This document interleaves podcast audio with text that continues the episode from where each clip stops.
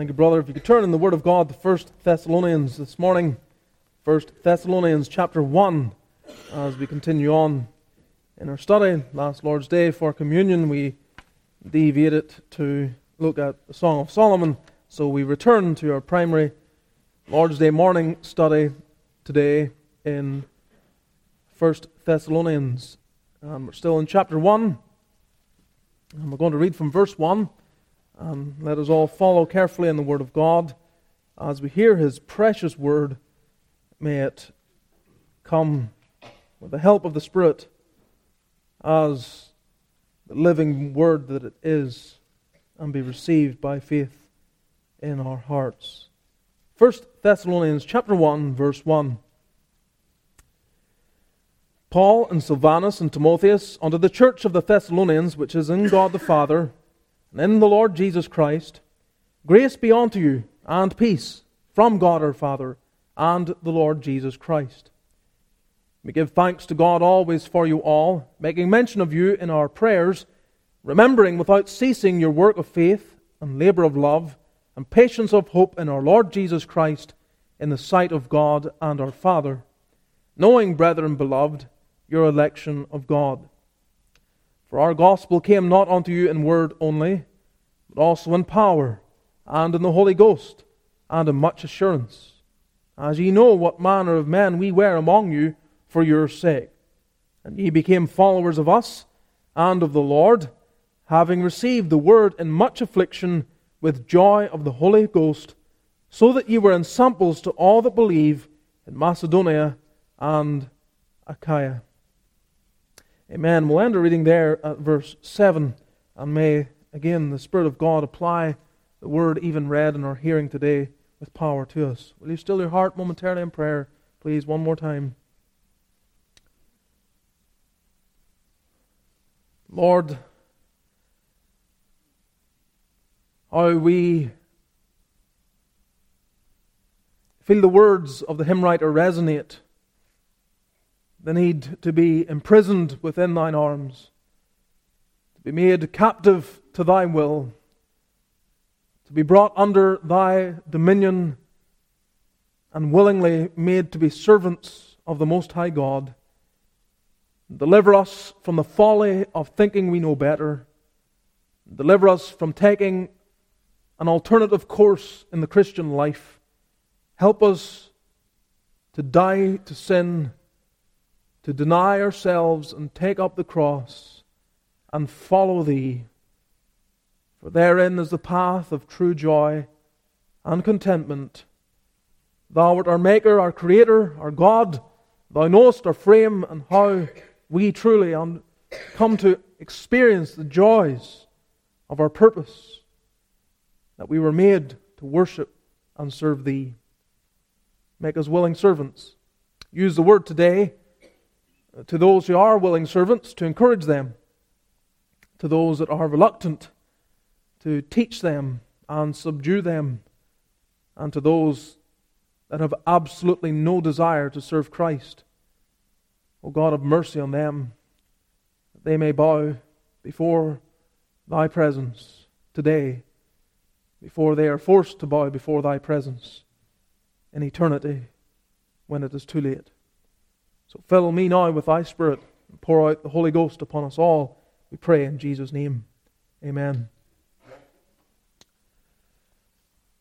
Have you ever had anyone walk into your life or come into your life and change it totally from what it once was or what direction it was going in? If you kind of throw your mind back, you may think of teachers that inspired you in a particular subject, and so you changed your opinion about that subject forever, and you thought, yes, this is what I want to study for the rest of my life. Or you met someone else that perhaps spiritually came into your life, uh, pointed you to the Lord Jesus Christ, and by coming to understand those things for yourself, you were never the same again. You were saved. And every time you think about your testimony, this person comes into your mind because they're an integral part in God's working in your life and bringing you to saving faith. What a difference people make in the lives of other people. One day, the Apostle Paul and his companions walked into Thessalonica, and lives in that city were going to be transformed and never be the same again. We saw from the opening language of this letter that he writes to them certain truths that show us just how this all came about. I think the most essential thing we pointed out was what we see in verse 4, where Paul says, Knowing, brethren, beloved, your election of God, or knowing, brethren, beloved of God, your election. Because you know that you're loved of God, know, you know that God has loved you and drawn you to Himself. You're aware of that. That truth is foundational in the transformation of any life in terms of the gospel. But there are things that must happen before we become aware of this. We don't inherently grow up in the world and know that there is a God in the sense of one who has come to be known by us. We may look and see, well, there's evidence of God all around us, but we don't know a saving God, a redeeming God, a loving God until it's communicated to us. And so, another essential part in us coming to grasp the gospel is not only knowing, well, God loves sinners, that we are brethren beloved, that God has loved us, but it comes through instrumentality, it comes through men. And so, the last time we spent our time looking at the opening part of verse 5, where the Apostle Paul says, For our gospel came not unto you in word only, but also in power and in the Holy Ghost and in much assurance. So they didn't just see that God had a love for them, they also needed this message to be communicated to them. They don't just know it inherently, God uses means. And so Paul and his companions were essential in those in that city coming to grasp this truth that God loves sinners and has made provision for them. The gospel came onto them as an essential part. There's a need for the practice of preaching the practice of evangelism where the gospel comes to men. And this is where you play a part as well as preachers and missionaries. The gospel must come to men. Those that you work with, those that you're burdened for, the gospel must come to them. If it doesn't come to them, they will never know that God loves them. They will never know that they can be saved. They will never know that there is a Savior who can forgive all their sins and draw them into peace and the assurance that they're ready to meet their God. So it must be preached to them. But there is a power in true preaching. The gospel came not unto you in word only, but also in power. There's also a person in true preaching because the Holy Ghost is very much there assisting that work. And there's also a persuasion in true preaching. It comes in much assurance. The, the, the apostle here is testifying to the experience of what happened when they went there, that he experienced this the gospel wasn't just in word only, but it came in power. You could see the evidence and the effect of that word. The Holy Ghost evidently was then working. He was a part of that. The word wasn't just spoken, but He is coming alongside the preacher, through the preacher, through the spoken word, driving it into the hearts of men that it might be received with faith. And then the assurance, which I think, as I said last time, I think this is more again on His side, the sense as he preaches, he was assured of the help of God. And he gained a sense of confidence that God is working with us. And he could turn to Silas and Timothy and say, The Lord is with us here. God is blessing our efforts. And they preached with a sense of assurance that God intended to plant a church in that place. Preaching is greatly opposed by the world, the flesh, and the devil. The devil knows he cannot change God's mind toward his elect. He knows that. Those chosen in Christ from before the foundation of the world, that's something that is set, it is sealed. But he applies himself not in trying to change the mind of God, but to infiltrate the church to stop the message being proclaimed. And so he, he fears lest the light of the glorious gospel should come on to men. And so he endeavors to stop that by whatever means he can. You remember what was said when Paul was in Thessalonica that these that have turned the world upside down are come hither also. And so they're transforming the world. Men, men, individuals, walked into a city one day, proclaimed the message of the love of God in Christ to sinners. And it transformed them. And then there's, there's this sense that, there's, that they're turning the world upside down. They're, they're changing the world by simply proclaiming the gospel. And so it's greatly opposed. Greatly opposed. The preacher is opposed. The Christian with a burden for others is opposed. And if there's one thing the devil would seek to do in this work internally, it is to rob us of the sense of burden and desire to preach Christ. Well, you're saved, you're in Christ now. There's not a whole lot he can do except discourage you, but you're on your way to heaven, and that's for sure. But he will come in and try to stifle your labor, your work, in propagating it and making others aware of the love that God has for men and women and boys and girls. Thomas Watson once said, The minister's work is to preach against men's sins, which are as dear to them as their right eye. And they cannot endure this. Every man's sin is his king, to which he yields love and subjection. And he went on to say, Therefore Satan rise, or raises his militia, all the force and power of hell against the ministry. End quote. He raises all of his power against the ministry. He's focusing there, of course, on preachers. He gives attention to that and that particular writing that he has. But it's to us all. It is to us all. If you were once a zealous, evangelistic Christian seeking to win others, but that cannot be said of you today, he has gotten in there. He's gotten a foothold in your life. And as you carry on in the Christian life, as long as you do no damage in the lives of others, bringing them to Christ, he can be content with that. And sometimes I have known it myself that so long as I just plod along in the Christian life, there's almost a sense of deception that you can get where, as long as you can say, well, I'm kind of, I'm, as we would say, keeping her between the hedges, that you're not going off course, you're not running into ditches in the Christian life, you're going in a straight path, and you can look at your life and say, well, I'm not making shipwreck, and I'm doing certain things that God had calls me to, and I'm living according to the law of God, and so on and so forth. And you, you can be content with that. And, and to some extent, I think I have experienced, and you may agree to this or not, but I think I have experienced that the devil almost takes the gas pedal off me if I'm in that place.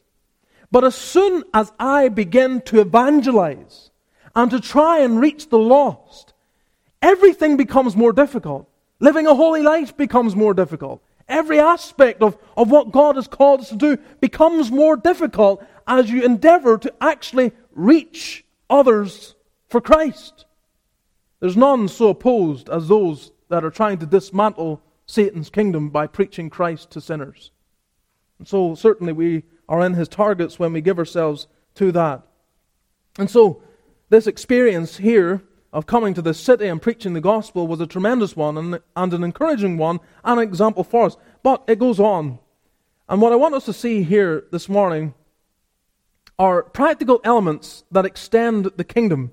Practical elements that extend the kingdom from the latter part of verse 5 through verse 7. Because there are other things. It's not just foundationally God loves sinners. There can be no transformation anywhere. There can be no extension of the kingdom if this is not true. But then it must be preached and proclaimed, but there's more to it than that. And we read at the end of verse 5 As ye know what manner of men we were among you for your sake, and ye became followers of us and of the Lord, having received the word in much affliction with joy of the Holy Ghost, so that ye were ensamples to all that believe in Macedonia and Achaia. So, as we consider these practical elements that extend the kingdom, note with me, first of all, the character of the preachers. The character of the preachers. We have seen the preachers and their work. Verse 5 points that out. They're, they're preaching the word, they're, they're making God's mind known to men. But their character comes into play at the end of verse 5. As ye know what manner of men we were among you for your sake. What Paul does here is he resurrects in the memory of those that knew him personally what happened in those early days in the church in the city. He calls them to re- remember the kind of men that they were that brought them the gospel. Not just that the word came and they delivered it and they could say, Paul came and preached the gospel to us, but actually, he calls them to remember the kind of men that preached the gospel. He wants them to recollect their manner, their character. Now he's going to elaborate a little more of this on this in chapter 2. Just for a moment, turn over there. The second chapter.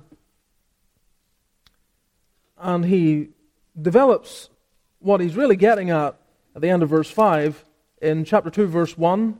We'll read from there. For yourselves, brethren, know our entrance in unto you, that it was not in vain. But even after that we had suffered before and were shamefully entreated, as ye know, at Philippi, we were bold in our God to speak unto you the gospel of God with much contention. Now, just pause there for a moment. He says, You know how we were treated at Philippi. Were some of them at Philippi? Probably not. I would imagine none of them were there, and very few of them would have known the particular details, but it couldn't be denied. When they arrive into Thessalonica, and it's said that these are the men that are turning the world upside down, what they're relating and what they're saying is what happened in Philippi and how God had worked in the ministry there. Now, furthermore, there was many stripes laid upon these men. They were taken in and imprisoned in Philippi in Acts chapter 16, and you would still see the scars and the marks on them. It would have been quite visible. They would have been able to tell the story we were in Philippi.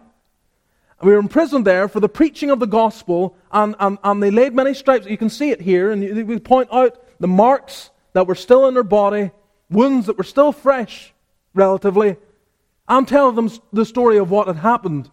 And so those that were there from the beginning of the work would know that they came, and they came on the back of persecution. They came facing tremendous opposition to stop preaching. And yet they continue. They were bold, verse 2, in our God to speak unto you the gospel of God with much contention. Look at verse 5. For neither at any time used we flattering words. When we came to you, it wasn't to try and flatter you, as ye know, nor a cloak of covetousness. God is witness. We didn't come to try and gain money off you. That wasn't the purpose of our visit. Look at verse 11. As ye know how we exhorted and comforted and charged every one of you as a father doth his children. So when we came to you, this is the picture that is brought up in their minds from chapter 2. He's asking them, recall the manner of men that we were when we came to you, and he details some of that, that manner. They were, they were bold. And they came in on the back of tremendous persecution that would stop many others, but they will not be stopped. They have a burden, a love for men, so that even when the government comes and says, stop doing this, they will continue on because of a mandate from one that is above all governments. And they come and preach the gospel, and you can see they weren't using flattering words. They weren't trying to draw them in with flattering words and language. They preached against their sin. They dealt with their idols. They called them to repentance, to turn to God from idols, to serve the living and true God, as verse 9 of chapter 1 puts it. And so there's this, this honesty of the kind of men that they were. They weren't after their money, weren't interested in building up their own little kingdom. In verse 10, even, we didn't read that. Ye are witnesses, and God also, how holily and justly and unblameably we behaved ourselves among you that believe. And then, we dealt with you as a father doth his children, verse 11. As a father doth his children. Implying, of course, the right way fathers deal with their children in love, in tenderness, in care, sacrificing in order for the betterment and the strengthening of the children. And Paul says, This is the kind of men we were when we came unto you. You remember, recall the manner of men that we were when we came unto you and preached the gospel. This is our character. Call that to remembrance. Keep that in mind. Now, I thought about perhaps some of his motives for doing that and, and why he was really emphasizing this, and he, he brings it up at the end of verse 5. There's certainly a, a, a reason in the context there, and we'll see it in just a moment. But even what he's leading to when he begins to develop it more in chapter 2, if you go to uh, verse 17 of chapter 2, if you read on down through that chapter, he talks more about the persecution that they face Verse 17 says, But we, brethren, being taken from you for a short time in presence, not in heart, endeavored the more abundantly to see your face with great desire. And there may have been that question well, why haven't they come back? And why aren't they returning? Or have they just left us? And Paul is saying, Look, if you have a question in your mind about why I haven't returned, it's not because I didn't want to. I long to return. I desire to be back there. And I, I, I, endeavored the more abundantly to see your face with great desire. Verse 18 Wherefore we would have come unto you, even I, Paul, once and again, but Satan hindered us. And we've been hindered in returning. So, as you, perhaps, again, their thinking is, why has he left us? Why has our spiritual father gone and left us? He's saying, remember the kind of men we were. When we came on to you, we came with no desire for what you have. We didn't come to flatter you. We came on the back of persecution. We faced more persecution in your city. We were driven out, and Satan has done everything in his power to prevent us from returning. But our hearts, our hearts are very much with you. The character of those that preach the gospel is very important. To be able to say to someone, You know what manner of man I was among you for your sake. When you leave a place of employment and you say your parting words to those that you work with, and perhaps someone that you've prayed for many times and sought to evangelize and bring to an understanding of the gospel, to be able to say to them, Look, for the last time, I appeal to you to repent of your sins and turn to Jesus Christ. I may never see you again. I may never have an opportunity like this. I won't be with you 40 hours through the week. I appeal to you to turn. You know what manner of man I have been among you.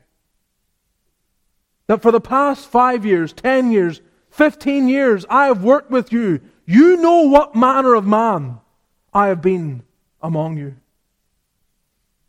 Now, beloved, that is the kind of testimony we must have if we have any heart for the souls of men. We need to be leaving this kind of a testimony every day, every week, where we work, those that see us, those we have a burden for, those in the providence of God that are in front of us, and in some ways our responsibility to reach. That as we endeavor to speak words of life to them, and bring the gospel to them and invite them to come to church and all of those things. As we endeavor to do that, we must also be able to say, You know what manner of man I have been. If you cannot say that, you know you're greatly weakening your testimony, your, your outreach, your efforts to reach them. They will see through your life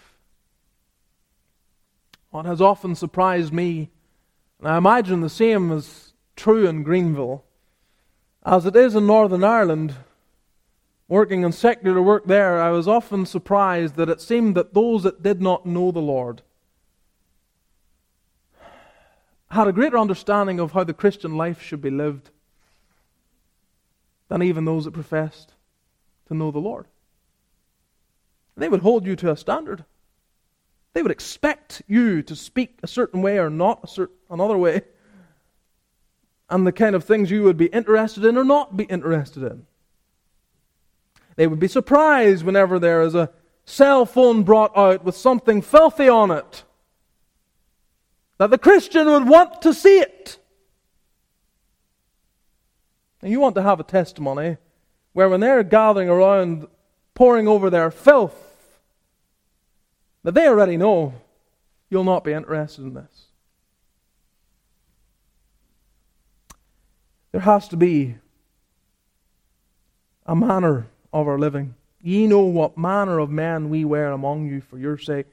You see, what I mean, it's not that he's living for the glory of men. It's not what he's saying. We're not, we're not doing it for you, simply for you. But this is with an eye that, that the world is watching.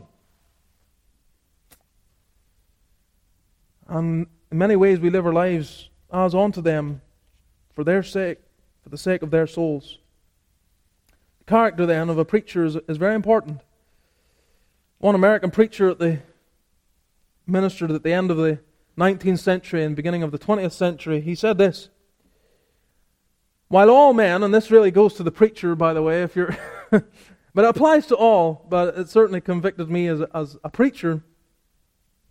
He said this While all men, no matter what their calling, are under the eternal law of God, and therefore morally bound to keep the Ten Commandments and to live in the spirit of the Sermon on the Mount, yet as clergymen are the only men who voluntarily confess these obligations and give their life to the work of making them real to other men. It follows that more may rightfully be expected of them than from any other tribe of workers. End quote. But I was struck by that little phrase give their life to the work of making them real to other men, making the law of God real, making the Sermon on, on the Mount real, so people actually see that. They see it. Blessed are the poor in spirit. As you go down through the Beatitudes and all the, the, the teaching that the Lord brings together in, in Mark 5 or Matthew 5 and 6 and 7, when, when that is lived out, that the world see it. And the preacher has given his life to make those real, but we all are, are we not? We all are obligated to live as God has required us. Our lives then are essential to our witness, beloved. They're essential. Certainly for the preacher, of course. And Paul is referring to himself here, but we're going to see that it does not end with the preacher, it carries on. And every Christian who desires to be a positive influence must be able to say, Ye know what manner of man we were among you. They will not even expect perfection. They won't. But they will expect a likeness, a similarity to the life of Christ and what the Word of God teaches.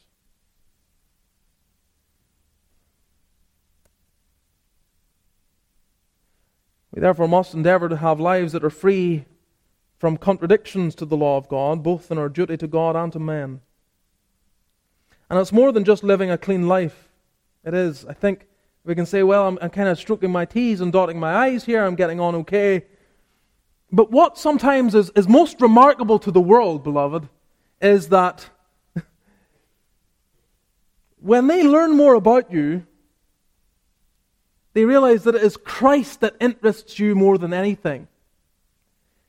And it is Christ that excites you more than anything. And it is Christ that brings more joy to you than anything.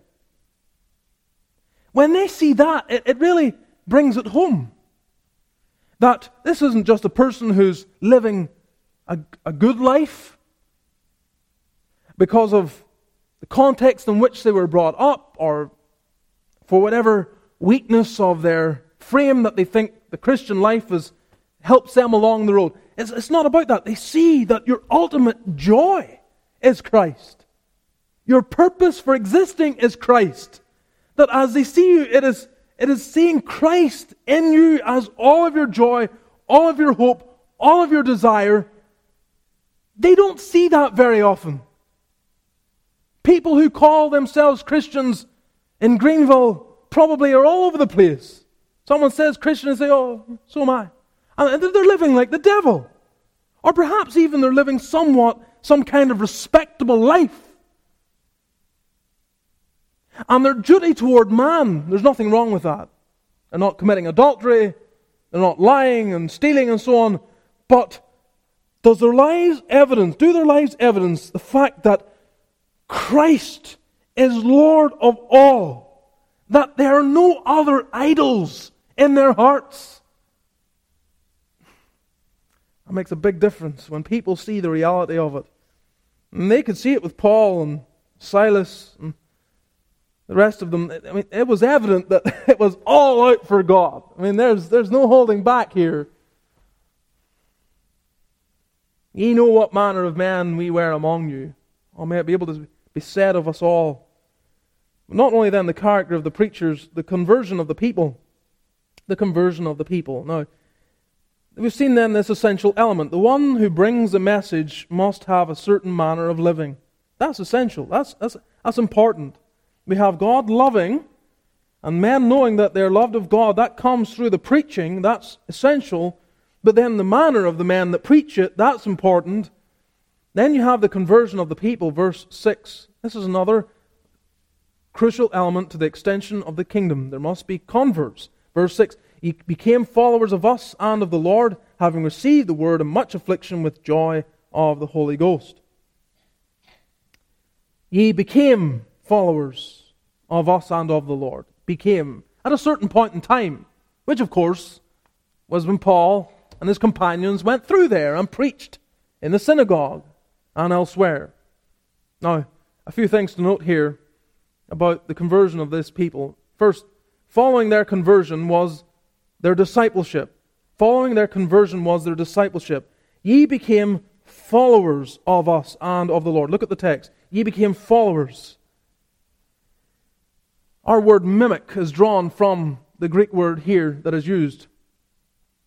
And so it has obviously been drawn over time to have this idea of following, copying. We talk about mimicking as, as following the patterns of someone else's behavior, their everything about them. Ye became followers of us and of the Lord.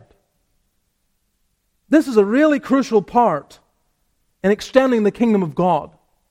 That those that are brought to saving faith in Christ, those that become followers, those rather who profess faith are actual followers of us and of the Lord, that this is seen. Now I want you to follow me here because the wisdom of Solomon says that we are to walk in the way of good men and keep the paths of the righteous. That's wisdom. That's wisdom. Now, we don't, we don't live in a day like that at all. We don't live in a day where we try to follow the path of others. We want to be individual. We want to carve our own path. Do what's in your heart. Live according to your own rules. Go wherever you please. Do whatever you please. You're going to make it on your own. But it has no warrant in Scripture at all. Nowhere. The wisdom of Solomon says, walk in the way of good men. Walk in the way of good men. Keep the paths of the righteous. The idea is that good men have gone before you, the righteous have gone before you. You follow in their way, you keep their path. Paul says in 1 Corinthians chapter 4 verse 16, "Wherefore I beseech you, be ye followers of me." Follow me. He clarifies in chapter 11 of the same book, "Be ye followers of me, even as I also am of Christ." Follow me. He says, Ye became followers of us and of the Lord. The world would look on and say, Well, they couldn't think for themselves. These people were too ignorant to know how to live life. They needed to follow someone because they didn't know any better. The wisdom of the Word of God speaks to the opposite. It tells us actually the wise way is to find the path of others that are good, that are righteous, glorifying to God and follow. Not to be original, not to be novel, just follow. Turn with me to Philippians chapter 3 one of my favorite chapters in all the Bible, and no doubt a favorite of many believers here this morning. Philippians chapter 3.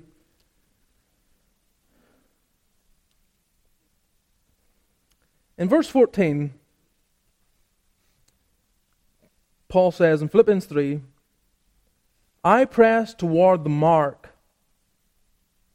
for the prize of the high calling of God in Christ Jesus. I press toward, he has a goal in mind. He wants to win Christ. That's it. That's what he said in verse 8. Counts everything done, Whatever might hinder him in living life and living it the way God prescribes, he counts it all done.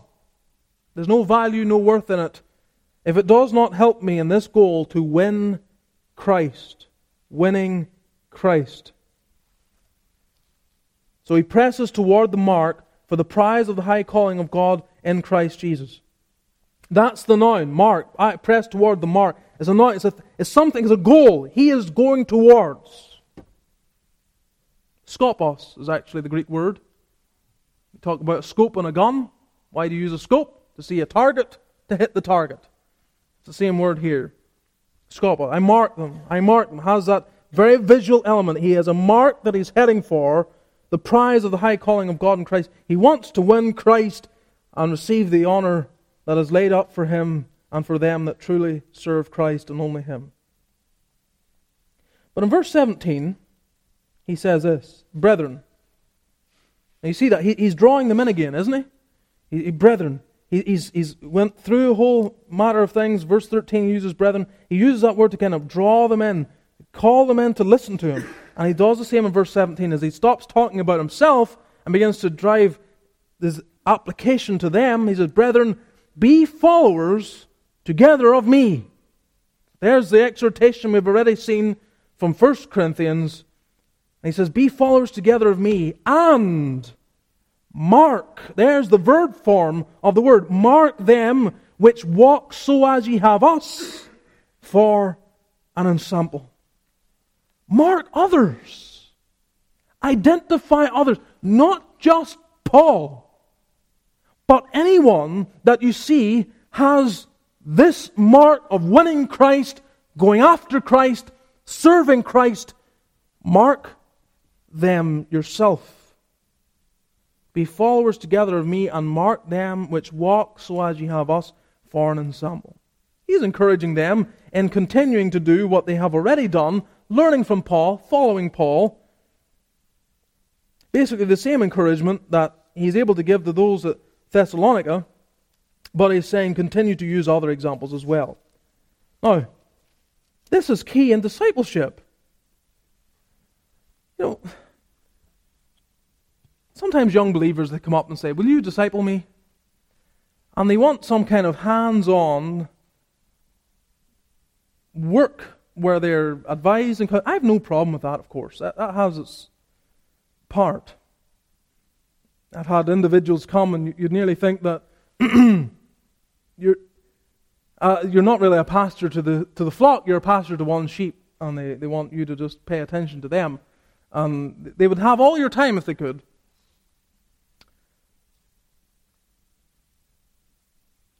It's very easy to be discipled by the best that are around you. Look at them, see how they live, be at the meetings they go to, and get to know them. It doesn't require hand holding every single day unless you have serious problems.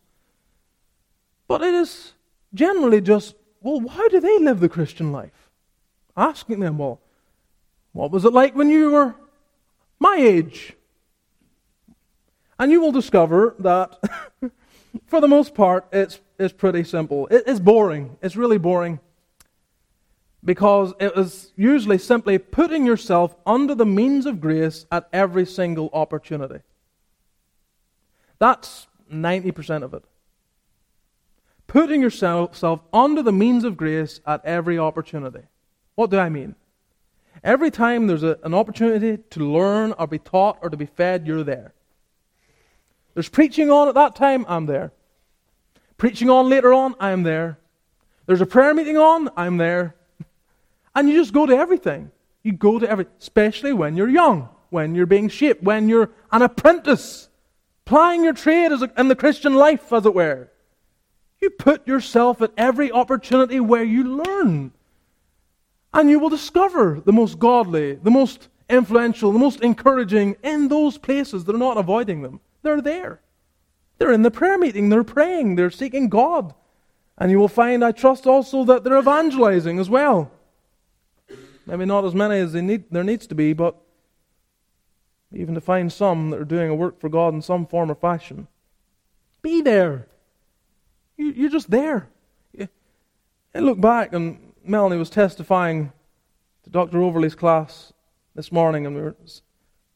You, you go back, and you can't help when you testify, or you hear. I hear Melanie testify. Your mind goes back to those days, those those early days of being a Christian. And you put yourself there and you just, wow, how gracious God has been. And you see what was influential in your life. It, it was very simple. Sunday morning, 8 a.m. prayer meeting. I was there. Bible class, morning worship, evening worship, Sometimes there was a meeting after the evening worship, especially for young people. You were there. You could be at church, various you know prayer meetings before the service and so on. Maybe five times on a given Lord's Day. And then Monday, every other Monday, I had a prayer meeting with a few men. Tuesday, evangelism. Wednesday or Thursday night was prayer meeting night. Friday night was youth fellowship every Friday. Saturday, every other Saturday was open air preaching. I mean, your week kind of revolved around sitting under the Word, praying to God, or proclaiming the Word. And you get discipled. You inevitably, inevitably grow. It doesn't take a magic book. It doesn't take some counsel to some insightful uh, author of the day who, in some way, gives you the quick, the fast track way to being a, a, a real solid Christian. It's being where God meets with his people at every opportunity, digesting, processing, getting involved, praying. It's, it's being there. It is being there. And you grow. You cannot but grow. And it's such that end up elders, deacons, missionaries, preachers, generally speaking helpers in the church in various ways. They became followers. They, they, they just mimicked the Apostle Paul, they mimicked him. Paul said, It's time to pray, they prayed. Let's go out and preach, they went. We gather for worship, they followed. they just followed the pattern. What are we to do, Paul? Follow me. Follow me. This is what you do. And in doing that, you're following the Lord. If Christians are truly living the way they should, inevitably it is following the Lord. Now, I say to you, this is not popular today. I know it's not. I, have mentioned this several times. I mention it again because it comes to mind when I read this. This is essentially an outworking of obedience to the fifth commandment in the Christian context. I get saved. I am to look for spiritual superiors, elders, people in my life that know it better than I do, ask them questions, be in their presence, pray with them, follow with their counsel. It's pretty simple. What God calls us to do. And the advancement of a Christian depends upon whether or not they obey the fifth commandment in relation to being taught and instructed by those who go on with God. Ye became followers of us and of the Lord. That's a good thing to do. And of course, they're proving their election, knowing, brethren, beloved, your election of God, verse 4. They prove their election by doing this. You know how someone brings doubt about their election of God? When they do it their own way. I did the Christian life my way. Oh, really? it's not very long before you begin to see tremendous flaws. Individualism and uniqueness may be championed today, but listen to me, especially the young people. It is a lie. It will destroy you, individualism and uniqueness. I'm not saying that you don't have a particular unique quality. What I'm saying is the desire to follow your heart and to ignore the clear paths and regulative instruction of the Word of God in relation to how to live the Christian life is folly. Don't do it. Be on good terms with those that have been through the trenches, been in the trenches in the Christian life. Following their conversion, not only was there discipleship, but there was also difficulties. Ye became followers of us and of the Lord, having received the word in much affliction. Having received the word of much affliction. One of the particular ways in which they followed the apostles and the Lord was in their endurance of affliction. And that's really the emphasis of this text. In many ways, it kind of hinges on that, that their, that their following wasn't just in certain aspects of Christian living, but predominantly in this, that in the receiving of the word, and, I'm, and it's not just in the sense that they received it once and for all at their conversion, but they continually received the word in much affliction with the oppression of the world and the attack of the enemy, they continued to receive the word, word of God. Now, Jesus warned us of this many places. John chapter 15, familiar to many of you, I'm sure. Jesus told us exactly what to expect if you become a Christian. Now, if you're not a Christian here this morning, I want you to pay attention because I wouldn't want you to go away thinking I'm telling you become a Christian because you know your life will just become wonderful in the sense that uh, everyone will like you and you'll make fast track in your career and everything will just fall into place wonderfully for you. Jesus doesn't quite say that. John 15, verse 18, he says, If the world hate you, ye know that it hated me before it hated you. So the Thessalonians could look back and read that of the Lord Jesus. They're hating us. The world is hating us. Well, the Lord would speak to them, If the world hate you, ye know that it hated me before it hated you. You're enduring the affliction as you receive the word. Verse 19 If you were of the world, the world would love his own. But because ye are not of the world, but I have chosen you out of the world, therefore the world hateth you. Remember the word that I said unto you, The servant is not greater than his Lord. If they have persecuted me, they will also persecute you. If they have kept my saying, they will keep yours also. But all these things will they do unto you for my name's sake, because they know not him that sent me. They don't know God. So if you know God, the world will hate you. If you don't know God, you'll be accepted by the world. They will love you and appreciate you. So the Lord is giving warning of this. He's saying this is the kind of life that you can expect.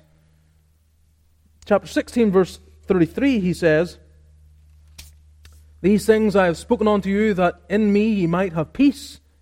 In the world ye shall have tribulation, but be of good cheer, I have overcome the world. This is what to expect. not, not exactly health, wealth, and prosperity. The Lord says, no, the world will, will hate you. You'll have tribulation and difficulty. Paul also taught in Romans 8, verse 17, that if children, as children of God, if children, then heirs, heirs of God, and joint heirs with Christ, if so be that we suffer with him, that we may be also glorified together. So the suffering, again, is an integral part of being part of the family. I'm part of the family of God. So they hate Jesus Christ and they hate his followers. If I am heirs, if I'm an heir, an heir of God, and joint heir with Jesus Christ, then I will suffer with him. I must expect it. Again, Philippians 3, verse 10, Paul says that I may know him and the power of his resurrection and the fellowship of his sufferings, being made conformable unto his death. This is part of the Christian life. And this teaching is foundational. When the apostles went about the churches, they didn't hide this from them. Again, Acts 14, you will see this very clearly as they return from their first missionary journey and they go and visit all the different churches, trying to help them along. And we read in Acts 14 22, like, Again, they're going back to make sure everyone is going on well with the Lord. And we are told in verse 22 of Acts 14, confirming the souls of the disciples and exhorting them to continue in the faith, and that we must, we must, through much tribulation, enter into the kingdom of God. This is the summary of their teaching as they go to encourage the saints on the way back. They come through the, the churches, and what's the word? I'll just go and tell them, you know, God's going to do great things through you, and I have a prophecy for you.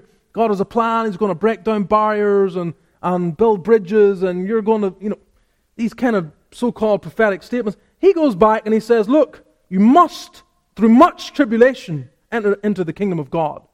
He's basically preparing them that when I turn my back, if you're not already in the furnace of affliction, eventually it will come. Paul was no dull man. He could see the writing on the walls that were eventually, not only are the Jews going to be a, a thorn in the side of the believers, but the entire Roman Empire are going to come against believers. They're going to persecute the church. And you must, you must, through much tribulation, enter into the kingdom of God. It's essential. So, why are you surprised that the world doesn't love you, Christian? Why? Why do you crave its applaud? It makes no sense at all. The Hebrews were being tremendously persecuted as well. When the writer to the Hebrews writes to them, you, you can see it in some of the writings, some of the things that are mentioned. You, You can see the, the pressures on, especially in relating to trying to drive them back to Judaism. There's this external pressure. Look, you know, there's no way Jesus of, of Nazareth can be uh, a priest. There's, you know, he's, he's, not in the, he's not in the right tribe, not in the right line. He's not a, a Levite. He's of the tribe of Judah. It cannot be that he can be your priest. And there's all these arguments. So they're basically they're being pushed and pressed upon to, to give up. And as Jews had converted to Christianity, one of the ways they suffered was financially. Because they were a very tight knit community, and to this day it's the case. Jewish communities support one another. They're very good at that. And they were very tight knit. If there's a Jewish mechanic, no Jew is going to go to a Gentile mechanic. It's not going to happen. He, they will go there, they will get their support. That's the way they function. But as Christians, they get ostracized, they get excluded. And so, in Hebrews chapter 13, verse 5, the exhortation is given let your conversation or your behavior, let your behavior be without covetousness. Don't start getting covetous. And be content with such things as ye have. For he hath said, I will never leave thee nor forsake thee. So that we may boldly say, The Lord is my helper, and I will not fear what man shall do unto me. Now, again, the context is their persecution, go back to Judaism, life will be easier, certainly they'll be more prosperous financially. But let your behavior be without covetousness. Don't be coveting after this world's goods. Let not that be the reasoning why you leave off following Christ and go back to Judaism. Be content with such things as you have. God says He will never leave thee nor forsake thee. The Lord is my helper. It may be that you take a stand for Christ that sacrifices your furtherment, your furthering in your employment. Happened in the first century. Happens all the time. The Lord is with you. Suffer for Christ's sake. And following their conversion was their delight. We are told that the believers Thessalonica they received the word in much affliction with joy of the Holy Ghost, with joy of the Holy Ghost. Joy in suffering is a mystery of the Christian life. And these believers had known it. The world had turned on them, and yet they had greater joy than ever. What a mystery. And yet Jesus had taught this, had he not? Matthew 5, verse 10 Blessed are they which are persecuted for righteousness' sake, for theirs is the kingdom of heaven. Blessed are ye when men shall revile you and persecute you, and shall say all manner of evil against you falsely for my sake. Rejoice! and be exceeding glad, for great is your reward in heaven. So persecuted they the prophets which were before you. Jesus says, Rejoice. In your persecution, don't just endure it, but you can actually enjoy it. It's not that you enjoy the actual persecution, that is, those hating you, saying things evil against you, but you can find joy in the persecution because the Lord says you're in good company and there's treasure being laid up for you in heaven, so have an eye that can see and behold that which is awaiting you in glory and be encouraged that His purposes are being fulfilled in your suffering. The apostles experienced this in Acts 4:41 where they are threatened and we are told that they departed from the presence of the council rejoicing that they were counted worthy to suffer shame for his name. And this is everywhere in scripture. Peter Speaking from personal experience in 1 Peter 4, verse 12, he says, Beloved, think it not strange concerning the fiery trial which is to try you, as though some strange thing happened unto you, but rejoice, inasmuch as ye are partakers of Christ's sufferings, that when his glory shall be revealed, ye may be glad also with exceeding joy. If ye be reproached for the name of Christ, happy are ye, for the Spirit of glory and of God resteth upon you. On their part, he is evil spoken of, but on your part, he is glorified. And yet, how we struggle to suffer as a Christian. That's what these believers had done. They had followed the apostles and the Lord in this specific area. They received the word in much affliction with joy of the Holy Ghost that as affliction came for following the apostles and the Lord as it was manifest in their life, and they responded to that, receiving of the word continually, in the midst of the affliction that was going on, the oppression and the difficulty that they were facing, they knew the joy of the Holy Ghost. Looking at the lives of some believers and the misery that seems to be all over them, you'd nearly think to yourself, some persecution would do them good.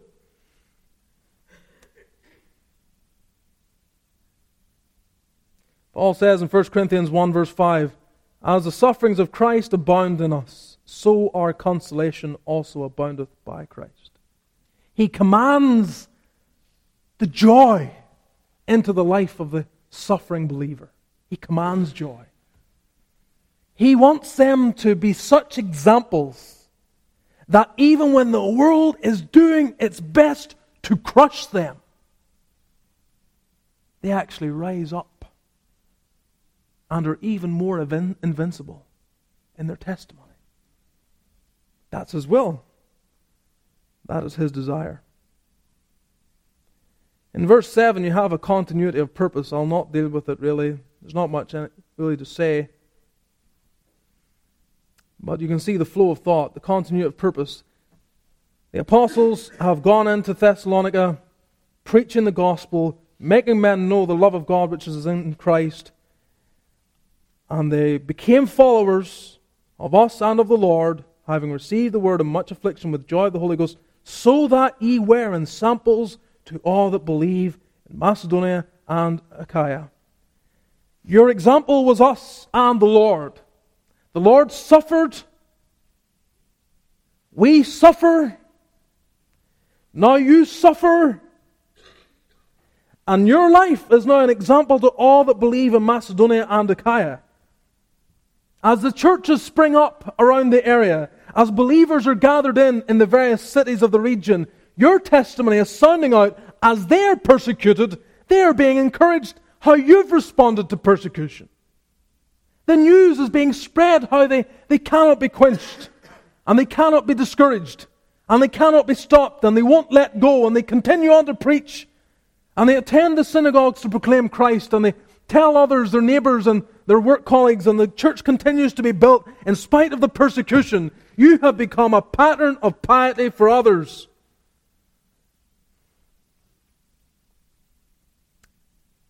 Continuity.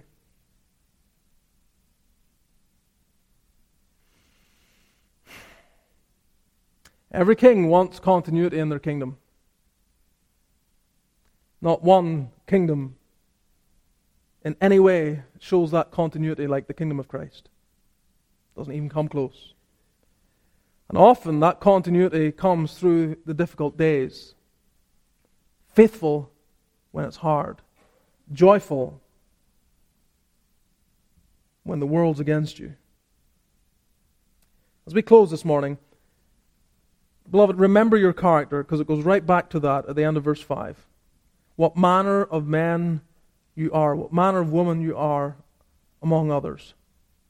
Eyes are watching all the time. They're watching all the time. Your children, your work colleagues, your neighbors, they're watching all the time. Are you steady or unstable? Are you merry or miserable? Do you pray or do you prattle? Do you inspire people or just irritate them? Do you suffer with confidence in God's sovereignty or with complaints against His sovereignty? These things are being seen. People could write what they know about you. And the encouragement, which must not be missed before we close here, is that God desires this of us. He actually desires us to be examples so that others can follow us. He desires that. Which means that the grace needed to do it is available. You say, I can't help who I am. I can't change my ways. What you're really saying is, Number one, you can't be bothered. Or, number two, God's not interested in changing me in this way. And neither should be true of you. You should want to change, and you should know that God is going to change you. He actually wants every Christian here to be able to be followed. Every last one. Not just the pastor, not just the elders, not just the deacons. Everyone. Everyone. This was his encouragement to Timothy. Timothy, people are going to look at you and say, You're too young to follow. And you're going to be tempted to think, That's true, I'm too young. Timothy, let no man despise your youth. But be thou an example. Be an example. Others will follow, others will learn. The grace of God can change you. You can be someone worth following. And that is the challenge of this passage this morning. Am I someone others can follow? Parents, rubber meets the road at home. Would you want your children to be as you are? I know we all want them to be better, but let's look at it just in the simplicity of what it is. If they did turn out like you, would it at least be somewhat okay? That you wouldn't be some kind of disaster to live with? Are you a pattern to follow? And in your workplace, whoever you are here this morning, if someone was to get saved, could they follow you? Could they learn from you? Would their life be transformed if they just listened to what you had to say and followed the pattern of your life?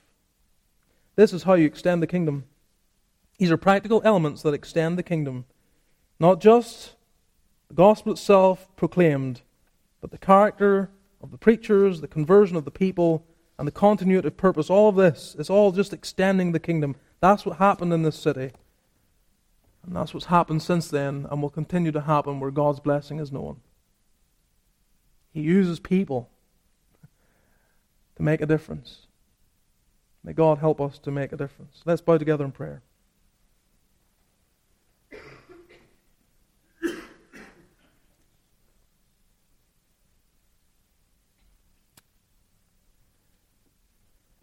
So, Christian, your prayer here this morning, at the very least, is for a deepening of maturity and also to perhaps begin doing those things that you would want others to do that you are not doing. And you would desire them to look a certain way, be a certain kind of a Christian. You need to make sure those very things are in your life. And then know the grace of God is available to you to help. Lord, we do confess our own weakness in this. None of us are what we need to be. And we are called to walk even so as Jesus walked. We pray for greater grace. Deliver us from excuses. Deliver us from saying, well, that's just the way I am. If we are miserable, we pray we might pray for joy. If we are impatient, we pray that we will continue to long for more patience. If we are up and down, we pray for steadiness. Whatever our weakness, help us to know it and pray against it. And may the power of thy Spirit reform our hearts and change our lives and make us better men and better women that others may follow. May our very lives be an aid in discipling others, whether that's hands on or just by the way we walk. So bless this congregation with many people worth following. Strengthen all of our hearts. Fill us all with the Spirit of God and use us mightily in these days for the extension of thy kingdom, we pray in Jesus' name. Amen.